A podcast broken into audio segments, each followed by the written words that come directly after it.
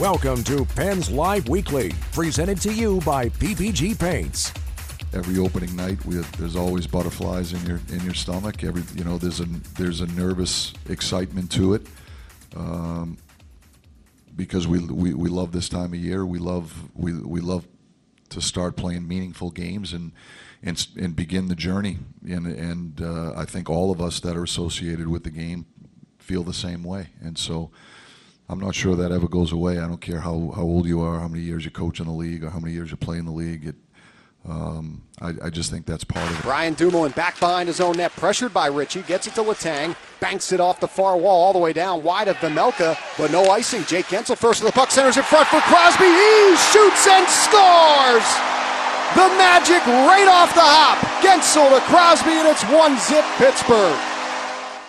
Go to work on the power play. Malkin right side to Crosby. Shoots robbed by Vejmelka. Crosby gets it to Malkin. He puts the rebound in. Up PPG for PGH is Evgeny Malkin makes it 4-1 Pittsburgh. P.O. Joseph plays it up the far wall for Brock McGinn. Up ahead for Kapanen. Sidesteps Ritchie. Kapanen down the left wing. Dances to the slot. Flings it far side for Danton Heinen in the far corner. Collected there by Josh Brown. He'll skip it out the center ice. Bouncing puck waved off as it rolls down into the Penguin zone. They stand with the twirling gold towels here at PPG Paints Arena. And on opening night, you got a two point party on Fifth Avenue as the Penguins take care of the Arizona Coyotes by a final score of 6 to 2 it was revealed during the summer that the NHL had scheduled the Arizona Coyotes for the Penguins season opener, we came to the obvious conclusion that it could indeed be a very big two point party on Fifth Avenue for Penguins fans. The final score was pretty much what we could have predicted, too, with six different goal scorers to boot. Good morning and welcome to the opening week edition of Penguins Live Weekly with Brian Metzer and our producer Wayne Gretzky Anderson. As always, I'm Paul Steigerwald, and good morning, Mets. Great to see you again. Great to get off and running on opening night with a big win. Yeah, I agree with you, Stag. Good morning to you. Uh, welcome back to another season. Looking forward to a, a long run with you this year, hopefully. And uh, yeah, it was a, a really fun way to kick off the season with a with a home opening win. The guys looked like they were primed for action. The big boys ready for offensive output. Uh, they also answered the feistiness pretty well. So I think that it was a all told a pretty fun night.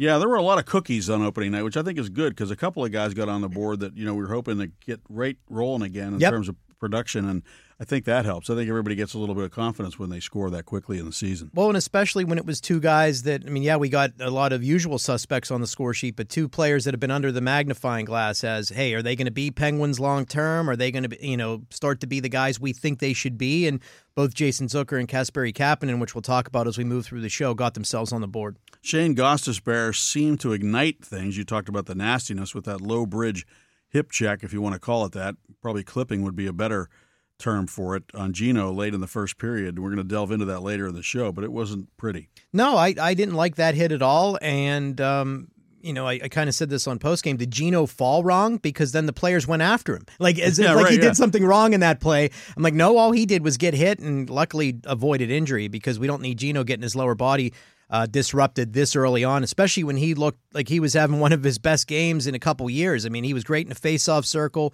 He was offensively evident, and um, he was all over the place. So I was glad to see he was okay. Nice debut for three newcomers on that revamped defense.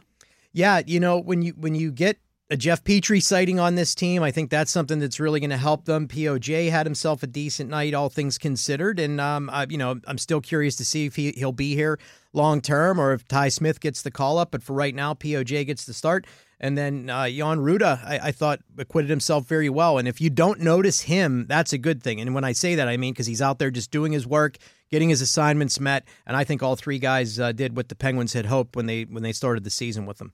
I'd like to say it was a really easy game for the Penguins, but it wasn't because the Coyotes did push back. They didn't threaten, as I said on the postgame show the other night, but they did challenge, and I think that helps for tonight because we got a tougher task on our hands tonight. Yeah, it, it probably was a very good um, warm up for them because it could have been a runaway train. I mean, they, they were up to a 3 nothing lead very early in the game, and then it kind of stagnated a little bit because the Coyotes did push back. They didn't make it easy on the Penguins.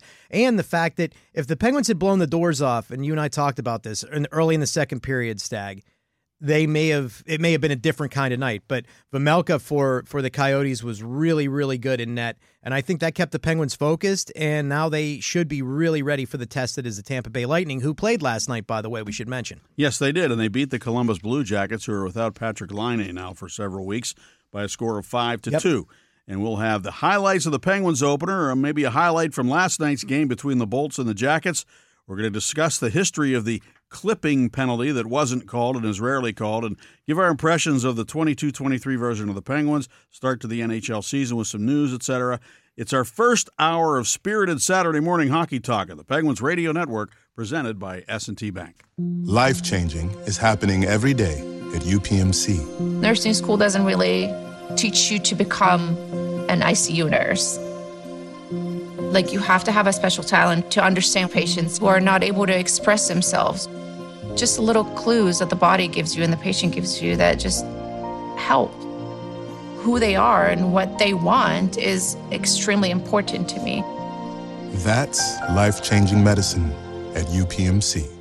Some chefs have a secret ingredient. Well, we found the perfect secret ingredient 7 Up. That's right, 7 Up has just the right balance of bubbles and flavor. That's why you can do a lot with it, like 7 Up pancakes, cupcakes, guacamole, carnitas, and oh yeah, don't forget the cocktails. You can make 7 Up whiskey, sangria, margaritas, and much more. Go to 7up.com to find more recipes. Visit your nearest local retailer and pick up a 7 Up 20 ounce bottle. 7 Up is the official soda sponsor of your Pittsburgh Penguins. Do more with 7 Up. Please drink responsibly. 7 Up is a registered trademark of Dr. Pepper 7 Up Incorporated. If there's a better place for world class outdoor adventure, or a better place to take in top rated fall colors, we haven't seen it. But you should see it. It's all right here in West Virginia. Plan your fall trip at WVTourism.com. Jim Shorkey gives Pittsburgh's best hockey fans a Kia hat trick. Price, value, and warranty. Kia inventory is back in stock, including 2022 Kia Forte, Soul, K5, Sorento, Sportage, Carnival, Telluride, and more. Or pre-order now and get it exactly how you want it. With trade values higher than ever, the time to upgrade is now. Your deal, your way. What a great day. Proud sponsors of the Pittsburgh Penguin. Experience the best of Kia at ShorkeyKia.com. Let's go, Pens! Stop by Burgatory, Pittsburgh's favorite local burger joint, located at Section 206 in PPG Paints Arena. And with seven other spots around town, we're always easy to find. Burgatory, hell of a burger and heavenly shakes. Visit our website at burgatorybar.com.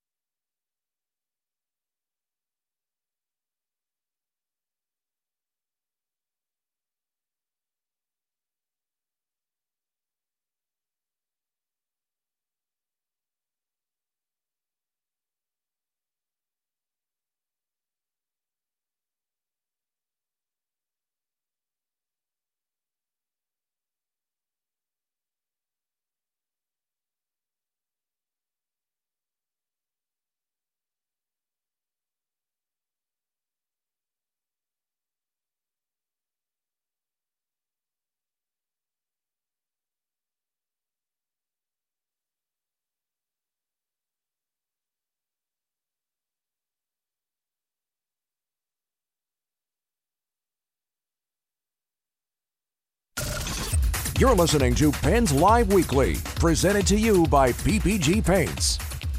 And this is the first installment of the season of Penguins Live Weekly. We're here every Saturday morning at 9 a.m. to take a look back at the week that was for the Penguins, and everybody was amped up for the home opener on Thursday night. And for the first time in his 18 seasons, believe it or not, Sidney Crosby scored his team's first goal of the season. Brian Dumoulin back behind his own net, pressured by Ritchie, gets it to Letang, banks it off the far wall all the way down wide of Vejmelka, but no icing. Jake Guentzel first to the puck, centers in front for Crosby. He shoots and scores! The magic right off the hop. Guentzel to Crosby, and it's one zip Pittsburgh. The Penguins dominated the Coyotes in the first period, and it was 3 0 before you could say Nikolai Khabibulin. Rolls around back there. Jeff Carter digs it free, throws it up the wall.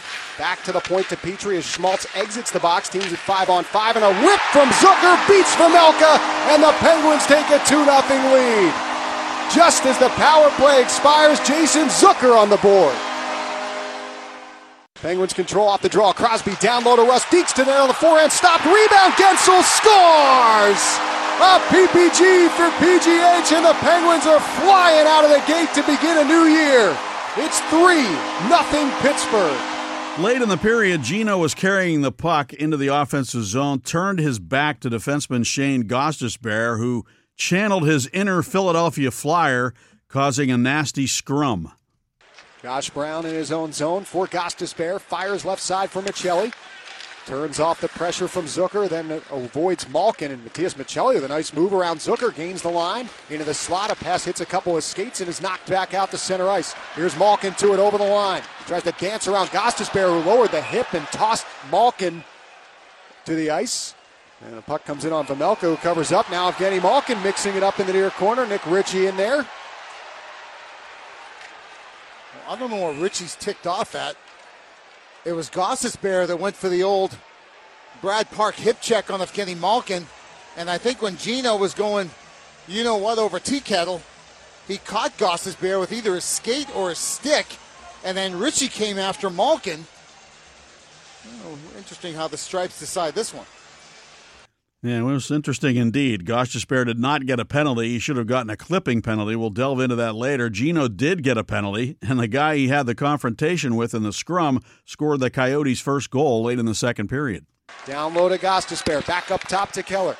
Near side for Moser. He'll drift to the center point. Right wing for Gostisbehere. In front, a shot off the post, off the back of and in.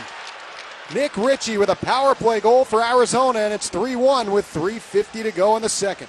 Penguins blitzed the Coyotes goalie Karel Vejmelka with 23 shots in the second period, but it wasn't until the last minute of the period that they were actually able to get the fourth goal.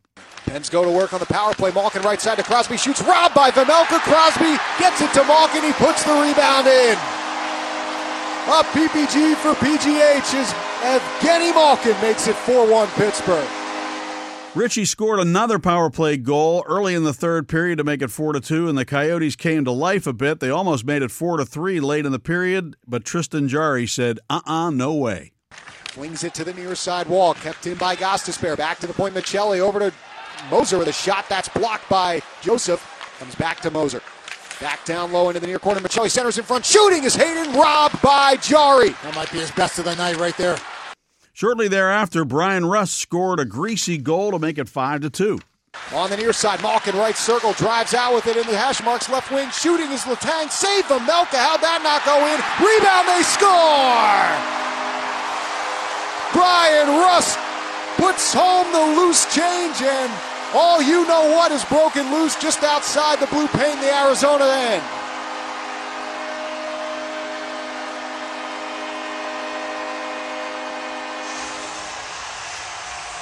5 2 Pittsburgh with some fireworks. And for good measure, the Penguins got an unnecessary sixth goal from a guy whose contribution will be very necessary this season. We'll feed it up the right side for Kassian. Steers it ahead for McBain over the line. His pass behind a teammate. Rattles ahead for the Penguins. They have a two on one. Heinen with Kapanen. Here's Heinen down the left wing across for Kapanen. Shoots. He scores! Kasperi Kapanen with a dagger late it's 6 2 Pens with 2.23 to play. So, to sum it up, six different goal scorers, including a couple of guys we have high hopes for Zucker and Kapanen, a three point night for Sid, an excellent first game for Gino. The power play good, PK, not so much, and Jarry solid Mets. I think that's a good summation, Stag. Uh, we, we, can leave. No. you know what? I, I was really impressed with uh, Gino's play on the power play. Uh, if people were paying attention, you noticed Evgeny Malkin took a number of faceoffs on the power play. He was solid as can be in the faceoff dot, and he's had some good nights in the past. But in this particular game, he was outstanding. Eleven and three overall on the night for seventy nine percent. Uh, he worked a little bit uh, on the opposite side of the ice. He went down low behind the net on a couple of occasions. Sid was moving around. I think the power play caused a lot of misdirection for everybody. So that was a nice thing to see. I hope that continues. So that was important. Getting a number of different contributors on the goal sheet, as you just mentioned, uh, with the six different goal scorers. But I like the top lines activity in the game. Sid and Jake Guentzel, of course, their chemistry. It, it looks like they didn't have an off season if you if you're looking at them. And, and what I thought was really neat about that Sidney Crosby, how often do you see him being fed going to the net like he was on his goal that he scored? Well, you know, you know me. I love talking about those plays from behind the net. Oh, I know you do. I like plays that come from below the goal line to the front of the net. I, I, keep seeing teams doing it. I still think the Penguins probably could do more of it than they do. Yeah, they could. And I actually think coaches could coach that. I mean, I think you could work on that as almost like a drill and have a player who's really smart with that and, and actually come up with ways to – you know, to to uh, to make plays. Sometimes what's a really cool play is we go behind the net, we throw it back out the short side, uh, you know, so you're going back and instead of going all the way around the net and coming around and throwing it out. Oh, we yeah, we've seen the Penguins do that. Like we've seen some, teams do it to the Penguins. I don't know if oh you remember. Remember in 2011, the Tampa Bay Lightning. I know it, it well. The, you remember it well, right? they did it a couple times in that series, and it was uh, a nearly unbeatable Flower in the game, and that's how they beat him. Yes. Uh, unfortunately, I mean, there wasn't a lot of goals scored on that night to eliminate them uh, in the final game, and I believe. Um, it was the Finnish player for them. I forget his name now. Sean Bergheim, maybe or Bergenheim. Yeah, yeah, he, yeah. He, yeah. he scored the goal, if You're I'm right. not mistaken. And yeah. uh, good memory. Yep. and That's it's exactly just who it was. that kind of play always uh, torments teams. So I mean, but the Penguins in general, they look like they have a good game plan, and really. Every concern that we may have had PK aside in the preseason was certainly alleviated between their last preseason game and this one. I thought they looked ready for action and uh, like the class of the East as we expect them to be this year. You know, I know some people don't believe that, but we do. We think the Penguins can have a really solid hockey team, and they uh, they looked really good in this one against a team that they should have beaten. Here's some post game reaction from Sid and also Jeff Petry. Sid, you've been saying how much you've been looking forward to finally playing some real and meaningful hockey. Just how did it feel to finally get out there and to also, you know, get a result like this in the first game? Yeah, that's good. I mean, we know that uh, with each game we got to get better, but we had a really good start. Um, you know, got the lead and good to get a first win. When, when the first period is as lopsided as it is, is it a struggle to avoid letting bad habits sit in?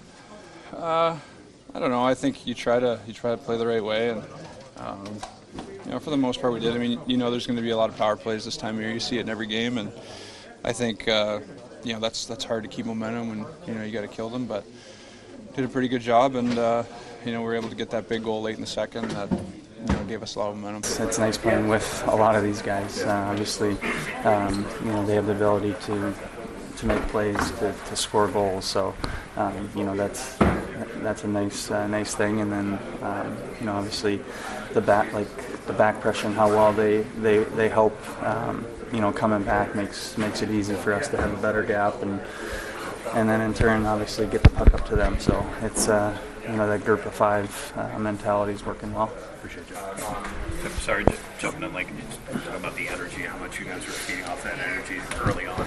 Yeah, I mean it's it's nice. I was uh, obviously didn't know really what to expect uh, being the first game, um, first game here, but um, you know the going out and, and, and feeling that and and getting off to a good start was uh, you know it felt good and uh, you know just to you know makes you makes you excited for you know the games to come. Obviously, um, the first one's out of the way and you know that that nervous energy. Um, but uh, yeah, I thought uh, you know the team played well, um, and obviously the the building is a it's a, it's a great place to play.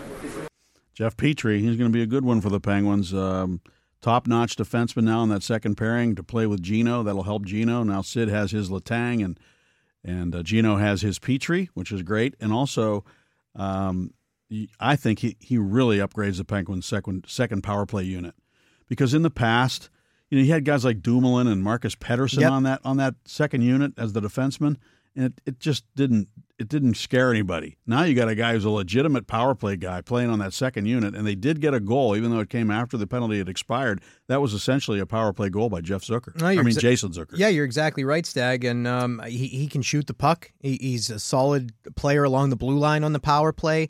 He is a, a very good offensive player. I don't think his offense has gotten enough credit over the years because he's always been on teams with other guys that maybe were the number one, which is exactly his situation here. But it gives you such a dynamic on your second units uh, and your second pairing. When you look at his line for the night, I, I was impressed to see. Okay, he got the assist. He was a plus two. He played 21 39, two shots, six attempts, three hits, four block shots. So, I mean, he did a little bit of everything for the team. One of those blocks was on Gostisbehere, and he had to leave for a moment. I was certainly afraid of that, that please don't let him be hurt right off the hop here. He was able to come back, finish the game, and looked every bit the Jeff Petry we know. If you recall in the playoffs a few years ago, from uh, the issue he had uh, from an injury. Almost, he had those red eyes and everything. He he'll play through pain. He'll play through anything you need him to. And he was a huge reason why Montreal was able to make the run they did in the bubble. And here he is now, a member of the Pittsburgh Penguins. Such a nice dynamic for them. He punched a guy in the head in the preseason, which is a good sign. Yeah, you'll always you you appreciate a guy that will punch a guy in the head, and, and truthfully, I think that's something that made him attractive. The Penguins loved that that that anger, that that bitterness in front of the net because what did we all say? Something the Penguins lacked was a, somebody in front of their own goal who would not hesitate to punch a guy in the head and push him out of the way and clear that. Well, I like I like the fact that you have a guy who might be a little bit more of an initiator at times. You know, and, and you mentioned the the bubble playoff series against Montreal. They they really elevated their physical game against the Penguins in that series, and it shows you that you know at playoff time.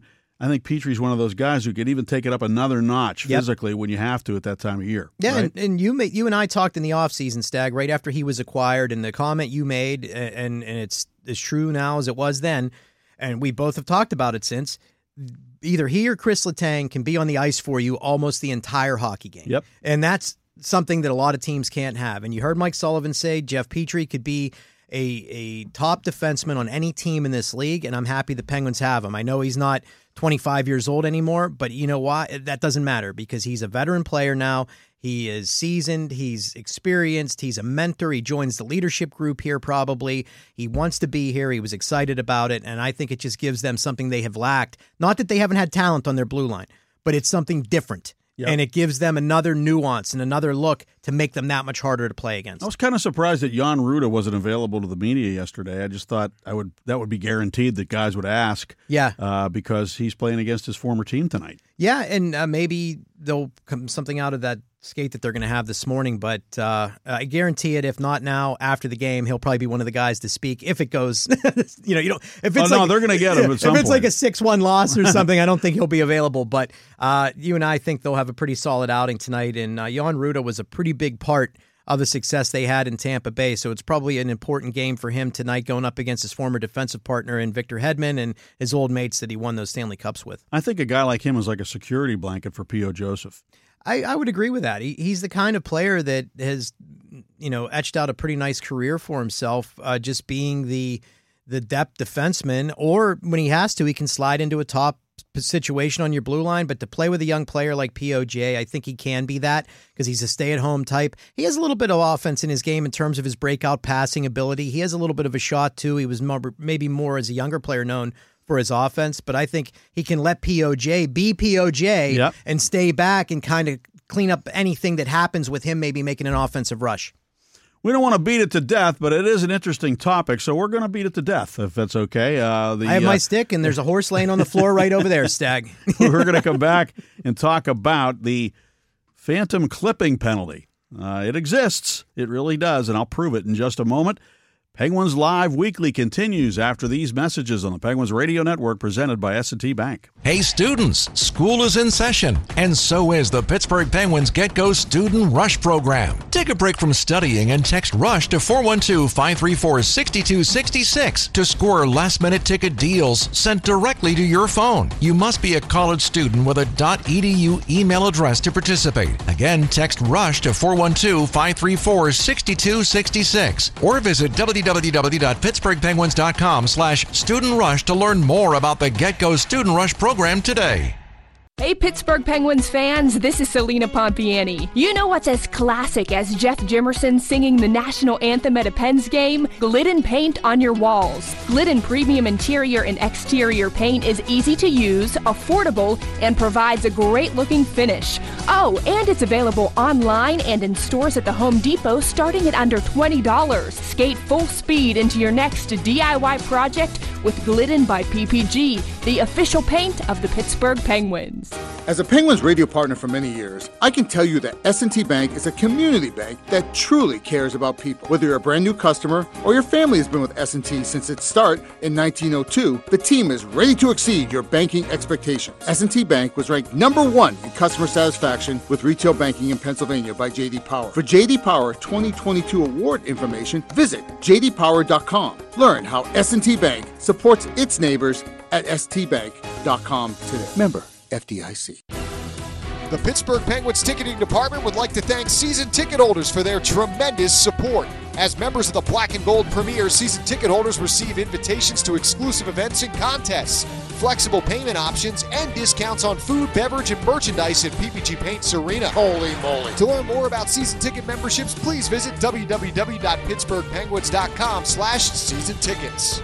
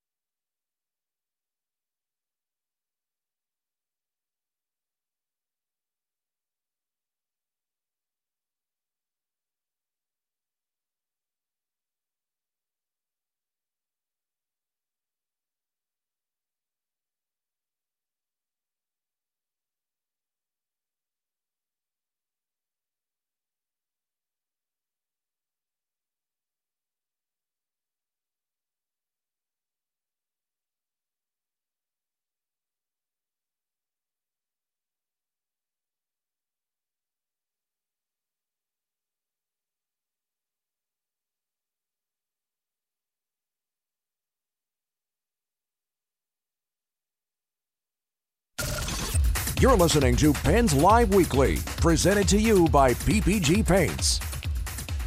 Oh boy, Gostisbehere went very low on Malkin, and then Malkin's stick came around and Gostisbehere. A lot of face washing going on there. I can't believe they came after Malkin for that. Boy, Gostisbehere came real low, a submarine Yeah. type hit. Watch how he comes down really low on his knee. That can be very dangerous. He's lucky his legs went up in the air and didn't stay in the Yep, no penalty on the play. Of course, Bob Errey and Steve Mears on the TV side. No penalty. Could have been a clipping penalty, one that is rarely called, and one that was called on a Penguins defenseman way back in 1997 in the playoffs against the Philadelphia Flyers. It's a clipping call at 10.04 on Kasparaitis. Don't get that call very often. Darius Kasparaitis at 10.04 on the clip. It is a minor, two-minute minor. And Philadelphia goes back upset in the first round. Well, Joel Otto at 6'4", 6'4 and a half. Here's what Kasparaitis did to him. This is why Kasparaitis got the penalty, the clipping penalty. Kasparaitis talked to Al Morganti this morning and said, look, I'm, am I going to take these guys high, especially Eric Lind? And there you go. And it, he finished the sentence, uh, but, but it was clipped there, uh, no pun intended. He said, uh, you know, how's he going to go high on a guy like Eric Lindros? And then I was thinking to myself, remember when Darius Kasparaitis went high on Eric Lindros and almost like ended his career? He was a big he was a big reason for the ongoing concussion issues with him. Scott- Absolutely. between Casper and Scott Stevens, I think they probably single handedly um, caused that. You know, but I, I, this may be why you chose that with Casper uh, Stag. When you looked at him doing those same kind of hits, the the the clipping. It doesn't get called for Shane Gostisbehere. Casper could not do it without it being called. I feel like they would always find a way to call a penalty anytime he would he would go for the hip check because his hip checks tended to go low Oh, like yeah. that, and that's how it went. Well, the prevailing narrative is that Darcy Tucker, uh, a hit on Michael Peca in the playoffs of the early 2000s, is the reason for the clipping penalty. It's like, no. In 97, they called it on television. You heard what Gary Thorne said. And Yep. in the NHL, clipping incurs a minor penalty. But if the injury occurs as a result of it, the penalty can be upgraded to a major, plus a game misconduct, or even a match if the official determines that the offending player deliberately attempted to cause injury by clipping his opponent. And I have to tell you, uh, that wasn't a good thing because if he hits him on an angle instead of directly at the back of the leg where he lifted him up and over, say he comes in on a, just a bit of an angle and he hits that knee in a different way. That's the that's the surgically repaired knee of Evgeny Malkin. He might be writhing around on the ice as Michael Peca was when he got hit by Darcy Tucker way back when, and that not would not have been pretty. So then they would have called it. It would have been oh, it's clipping. You get a match, the whole bit. you Yeah, know. it's because Gino jumped up right away. Right, absolutely, and that's how they that's how they th- do things. It's kind of crazy, but um, you know, there's another larger question here, and that is, players still seem to think they can take liberties against the Penguin Stars with impunity.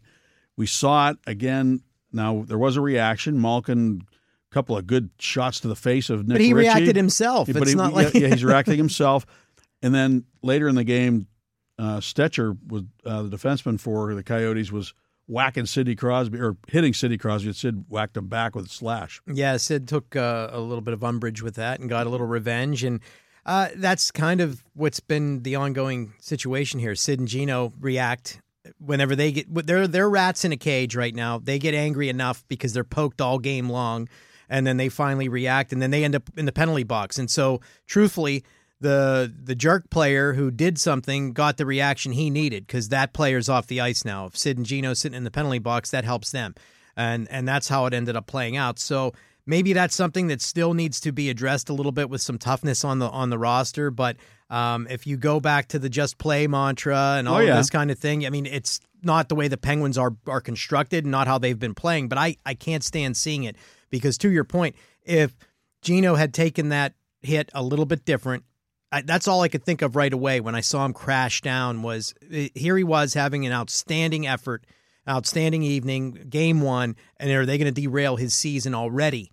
And thankfully, he was able to jump right up and be fine. Oh, boy. Um, and, and that's the fear in that situation every time. And it, it's unfortunate that I think the Penguin Stars have faced it going all the way back to Mario Lemieux, Jaromir Jagr. Any skill guy on this team has always been in in the crosshairs of the opposition, and it's continued to this day.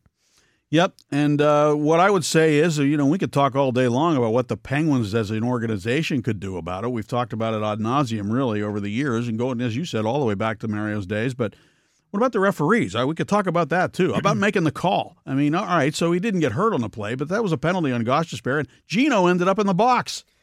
That's what I didn't understand. I mean, now they did give a double minor on the other side, so it kind of canceled out. But you still took Gino off for two minutes, and I'm still chuckling. Uh, I mentioned it on post game. Gino did not want to stay in that penalty box. he kept trying to like run out. You know, like he once the the it, second period began and he was sitting in there. He he came and he was just trying to get himself out, but. Uh, that was what was unfortunate. I don't understand what he did to earn a penalty. I mean, even when he reacted, he didn't react you know, in a way that you would think they would call a penalty. It was almost just a little bit of a dust up along the wall, and the next thing you know, he goes to the box. Now, the only thing I could think of is at that point, Well, it, doesn't. I don't know. It was early in the game too. It's not like they had penalized them a ton. The, the, Coyotes had already taken three penalties in the first period when that occurred, and so maybe they're thinking, well, this is the first time we had a chance to to get a penguin for doing something, even though POJ was in the box earlier. So they took advantage of the fact that Gino did throw his hands a little bit. And um, and they threw him in the box, but it was a highly penalized game overall with 13 total penalties called. Yep, and a lot of power play goals. Uh, two for the Penguins, two for the Coyotes. Um, Mike Sullivan said we got to improve on our penalty kill, but I noticed, and I mentioned it again on the postgame show the other night, the games that were played before the Penguins opened their season. Colorado had four power play goals in one game. They were four for six. Yeah, and the Oilers were three for f- something. Three I believe for four, so, yeah. I believe it was. So that's a lot of power play goals on one night, and, and and maybe that says something about penalty killing at this time of year. Uh, they still have to work on that a little bit more, and uh, maybe the power plays have the edge at the start of the season. And I can remember, Mets, and you probably remember this too. Uh, how many years did we see the league call more penalties early in the season, and you'd see all these power play opportunities, and then they would they would say, "Well, the players adjusted." You know, and even though they did, and it was just the referee stopped calling stuff. Oh, yeah, yeah. The you'd whistles were lot- swallowed. yeah, you'd see a lot more power play goals early in the year at times over the course of the, the Penguins' history, anyway. Well, normally this time of year, getting into the October slate and any, even into November a little bit, is when they're kind of looking at anything new they've put in, like when they were cracking down on cross checking or they were cracking down Right. on, on whatever, you know, and there were a lot more penalties called because they were trying to teach them. Well, I haven't. There's nothing new this year, really, that No, they should be isn't. enforcing. They're just enforcing the rules, Except for the clipping penalty. Yeah, yeah, the clipping penalty. But there's a lot of, I guess, there's a little bit more rust involved. So guys are uh, hooking and holding and grabbing. If you look in this one, um, there were roughing calls, but there there was a couple different hooking calls in in the game. The Penguins were issued a couple interference penalties throughout the night. So it's all. It could be a little bit of what you're saying. First of all, the PKs are, are struggling, but guys are still getting their legs going. I know they're just coming out of out of training camp, but until you get back to your game speed, maybe you're going to hook a guy or or do that. So that could be a little bit of that coming into play. But that said, I mean, 13 penalties in a game all around the league when you're watching hockey on, on any given night so far. There's a lot of been a lot of penalties being called, and that's awfully tough on your PK. So I would say if you want to start collecting points early in the season, be one of the first groups to get your PK house in order, and you'll start maybe winning when other teams are losing thanks to giving up power play goals. Penguins uh, without Teddy Blueger in the game, and he's getting close to coming back. He's a good penalty killer. Yep. And I know Josh Archibald is going to be an effective penalty killer. What are your thoughts on Kasperi Kapanen finally getting an opportunity to do that? Uh, I like it because it's an area that he can probably thrive more so than he has in five on five play over his t- tenure as a Penguin. He did a lot of that with the Maple Leafs. I remember looking at his numbers. He he was killing penalties pretty pretty extensively in his early years as a Maple Leaf because they had so many players that were their star types and playing in the top six that he was used more in a bottom six role and used more on the PK. And I think Borky pointed it out around the, the time that he stopped killing penalties with the Maple Leafs because well, he did it all the way up until he left. He had more shorthanded goals on his resume than he did power play goals at one point because he just never played the PP and he would always use that speed on on the PK and that's something that the Penguins haven't necessarily had. You had guys that could get shorthanded opportunities, but Cappy if he can harness his speed and skill and pick off passes at the blue line, he, he could p- potentially create shorthanded opportunities. So I like it. I, I I don't know that it'll stick, but if he succeeds early, I think Mike Sullivan will use him in that role. I think even when a guy doesn't pick off the pass or get a breakaway and score, he is a threat Yep. to do that maybe. And I think that possibly could have an effect. It on- disrupts. uh, it, it does. It, I, I think it, it makes the point men on the op- opposing power play a little nervous. Um, and of course, we saw the greatest penalty killer of all time, Mario, and he just tortured guys in those situations. But you know, it would be nice to have a guy who would be considered a threat. You know, you see other teams use their best offensive players to kill penalties. Oh, yeah. The Penguins have never done that. Yep. Um, the first guys to come to mind are Bergeron and Marchand, Marchand uh, for uh, Boston. Those two guys kill penalties all the time. Well, in, in with the Penguins right now, if Kapanen can do that, we know that Brock McGinn can be an effective penalty killer. He got over three minutes of PK time in this game, so that's something to keep an eye on. Uh, Jan Rutta was a big part of it, so I, I like him on the back end for it. But I was just kind of looking at the players that played.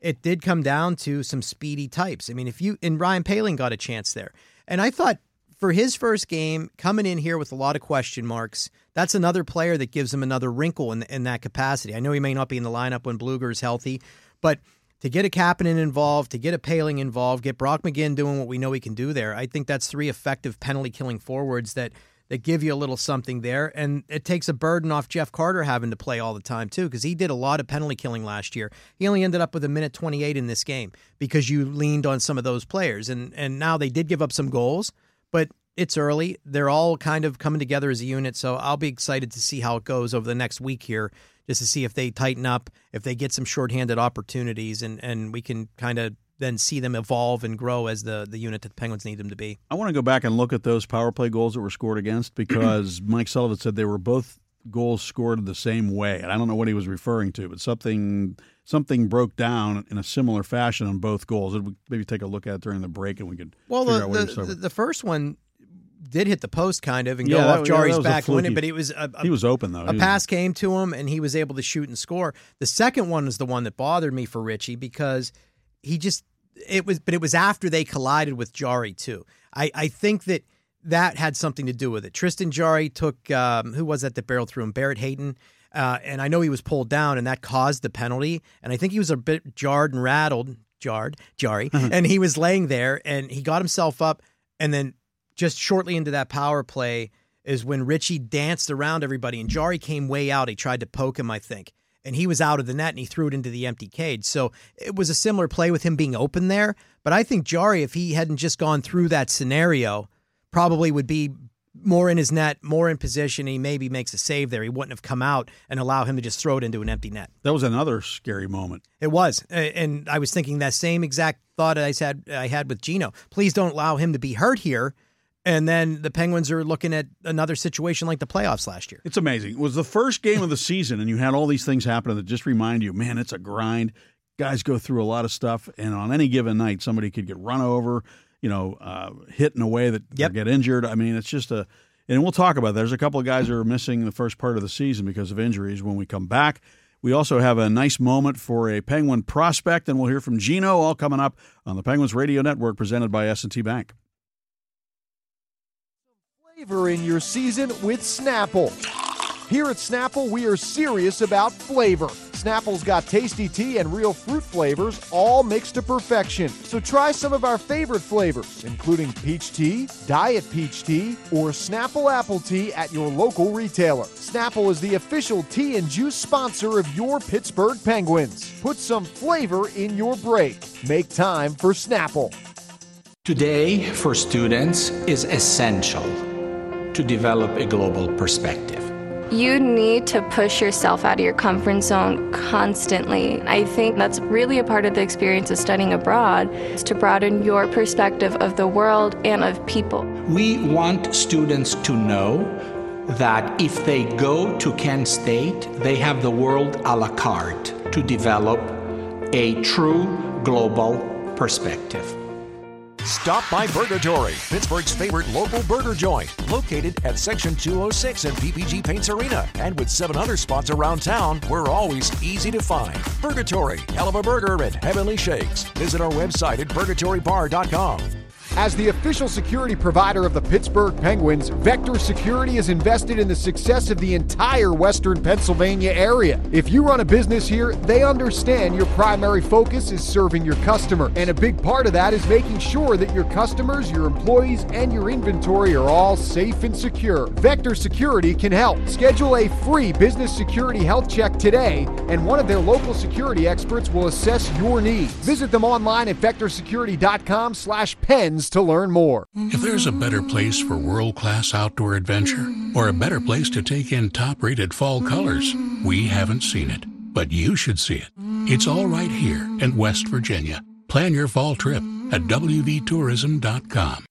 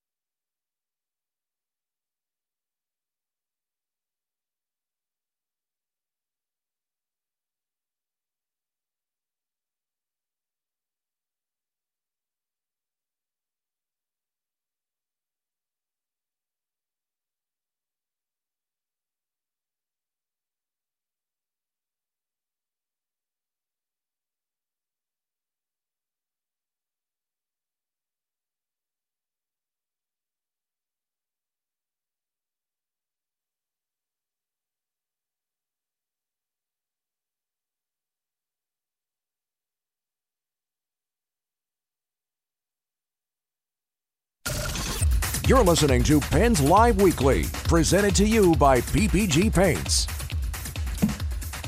Owen Pickering, Penguins' first round draft choice this past summer, got a special commendation this week from his junior team, the Swift Current Broncos. We're going to have a quick message here, guys. So I'll shift your focus up to the board. Hey guys, my name is Glenn Gawdin, and I played for the Broncos from 2013 to 2018. I was named captain in 2016, and to this day, it is still one of the biggest honors of my life. This organization is so important to the community of Swift Current, and I wanted to make sure that I didn't take being captain for granted. Playing for the Broncos is a privilege, and I know that you all can accomplish great things together. I'm thrilled and honored to announce the newest captain in franchise history, Owen Pickering.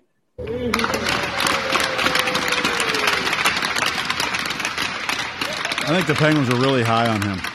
They really are. Everything we heard through the whole preseason was, I mean, they, they love his size, the potential size he's going to have. Once he bulks up, I mean, he can move the puck. He's a good offensive player. He's a good two way guy. Uh, I'm excited about it too, just based on what we saw in a short dose. And then, um, you know, watching his junior career stag, I think he could be a pretty important player for the Penguins down the line. And uh, the guy who's in charge of making these picks now is uh, Kerry Huffman, the former Philadelphia Flyer and friend of Ron Hextall. I, I, was laughing the other day when the announcement happened. I know he was kind of in the organization already, but it's an awful lot of Flyers popping up in the Pittsburgh Penguins organization, which isn't to be unexpected with with Ron. And it's nice to see them all kind of put on the black and gold now and, and leave the leave the history behind. But yeah, uh, Kerry Huffman's another one that Ron Hextall's probably high on. That he knows these guys well. Uh, and I still believe they did a pretty decent job. Um, and, and, starting with Ron Hextall with in the Flyers organization back then, whenever they were picking picking players, I know that now people are not happy with what's going on there, but I think they did a good job. and They're doing a great job here. Penguins are honoring Dana Heinze tonight before the game with a little special uh, commendation, to use that word again, uh, after he's retired as the Penguins equipment manager, one of the really innovative and uh, outstanding equipment managers in the history of the league, in my opinion. Yeah, it's well deserved. Uh, he's done a great job uh, during his time in Pittsburgh, or he did a great job during his time here in Pittsburgh, and he did a good job of grooming the the heir apparents here too. And uh, but you know, he, he just did a wonderful job, and he he was perfect for the role. Anytime you talk to him, he always, like you said, he was innovative. He had great ideas. Um, I, I, remember a few years ago, I ran into him at Giant at a Giant Eagle. We were both in line around Thanksgiving, waiting with a cart of groceries, and it was super busy. So we just sat there and talked about hockey for a little while and everything. He's just a really unique guy, and um, you know, I and it was I had him cornered there because you don't usually get a, that long a chance to talk to Dana. So it's great to see him being recognized tonight. Good for him, and I'm looking forward to seeing him down on the ice. And he was the equipment manager of the Tampa Bay Lightning uh, for years uh, before he came yep. to Pittsburgh. So it's a fitting night uh, to be honoring him with the Penguins playing the Bolts, who are in town. And we'll it might be by design or something. I would think. I would think, uh, and we'll get to that in a moment. But first, you know, Gino is donating $710 for every point to the Ronald McDonald House of Pittsburgh and Morgantown and he's happy to do that. And yesterday, he was in a good mood when the media caught up with him in the Penguins locker room. Can you talk about the decision to have the, uh, the special suite, $710 donation, working with the Ronald McDonald House? Uh, I mean, I'm trying to be nice. Uh, I play here like uh, 17 years, you know. I'm like, uh, it's my second hometown. I'm like, trying like say thank you to fans, say thank you to kids, like support myself, you know, support the team, and uh, I signed like a nice contract, like four more years, and then try like do like uh, my best, you know, like not just play hockey, like something like uh, to city, something to like uh, kids, and like I uh, talk to team, I talk to like mentor here, and like uh, we do it like uh, together, like, and I hope like. Uh, I score lots of points, you know, and like it's more money for kids. You know, it's been pretty noticeable how energetic and um, just happy to be out on the ice that you've been. Is this the most fun you've had playing hockey in quite some time? Yeah, we're all kids here, you know, like and like we like still like uh, have fun like every day. Like we play against each other, you know, we're joking around, you know. It's like we're like uh, kids, but we're big kids, you know. It's like have like fun every day, like uh, not just like in, on ice, it's locker room, like you know, like in plane, like in, uh, in hotels. yeah, like it's like try like enjoy life. Is momentum important to you? You had a big game last night. You put up some points and shots and chances. You know, how important is that going forward?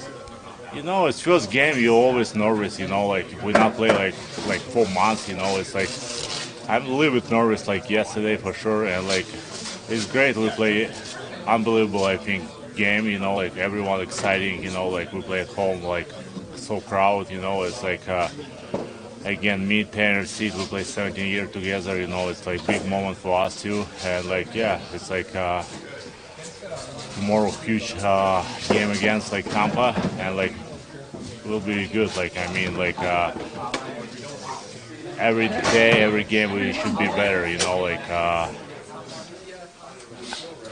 not just against like team like Arizona. We need to play better every game against like. Uh, Rangers against Tampa, you know, it's like show like what we can do like every day. How important is it to have two wingers as fast as Rusty and Zucker? Yeah, it's like uh, very important if we play together like long time. We try like uh, do it best, you know. It's like uh, I know Rusty, I know Zach like pretty well. I like play same game like yesterday and we'll be fine. Like I mean, I feel so much better like from last year. You know, like my knee stronger. You know, like my body stronger, and like I'm trying like uh, this year very important for me. I know that, and like I'm trying like again like showing uh, back on ice and show my best. You know, it's like I knew I'm not uh, young anymore, but I have more experience. I have like uh, great like uh, career, but show my best again. Like I'm not done. I'm not done, man. I I just have to tell you, I, I there was something special about the way he presented himself yesterday. Like Agreed. it was refreshing. I mean, I and I've been thinking that with with those three guys uh, signed this summer, that there was a renewed sense of purpose and maybe kind of a restart button that they pushed. I mean, it's just something I could you could just read it in the body language and the way uh, Gino is talking right now. I couldn't agree more. I, I think that bringing those three guys back, they they were almost resigned to the fact that maybe it wouldn't work out. Yeah. And the fact that it did almost they almost seem like excited and, and surprised by it. And like, hey man, we thought change was coming and now we're back.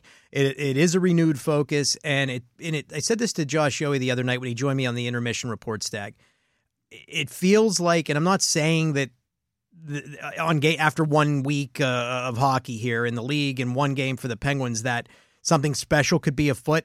But it does feel like they could almost will that into existence, having a pretty a pretty nice year for themselves. Now, whether that culminates in a Stanley Cup, that's yet to be determined. But generally, I think they'll still be a very strong regular season team.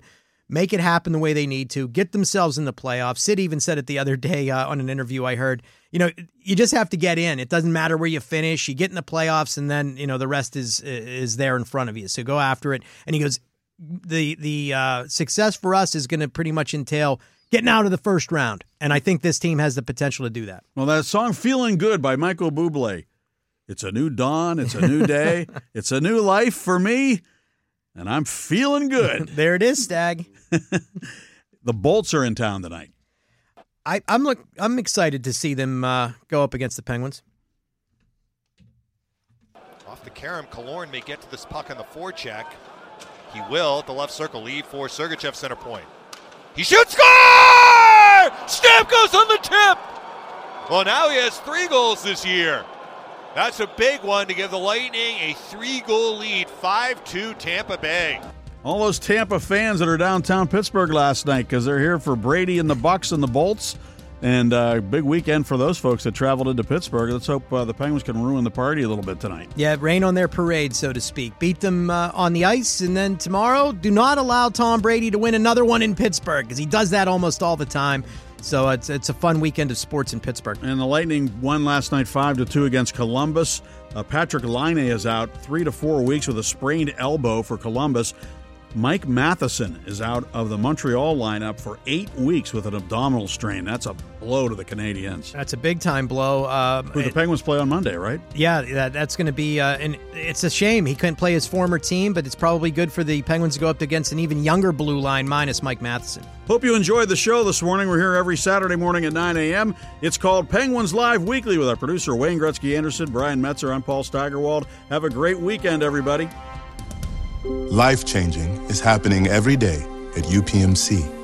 I think nursing is one of the most important jobs in the world.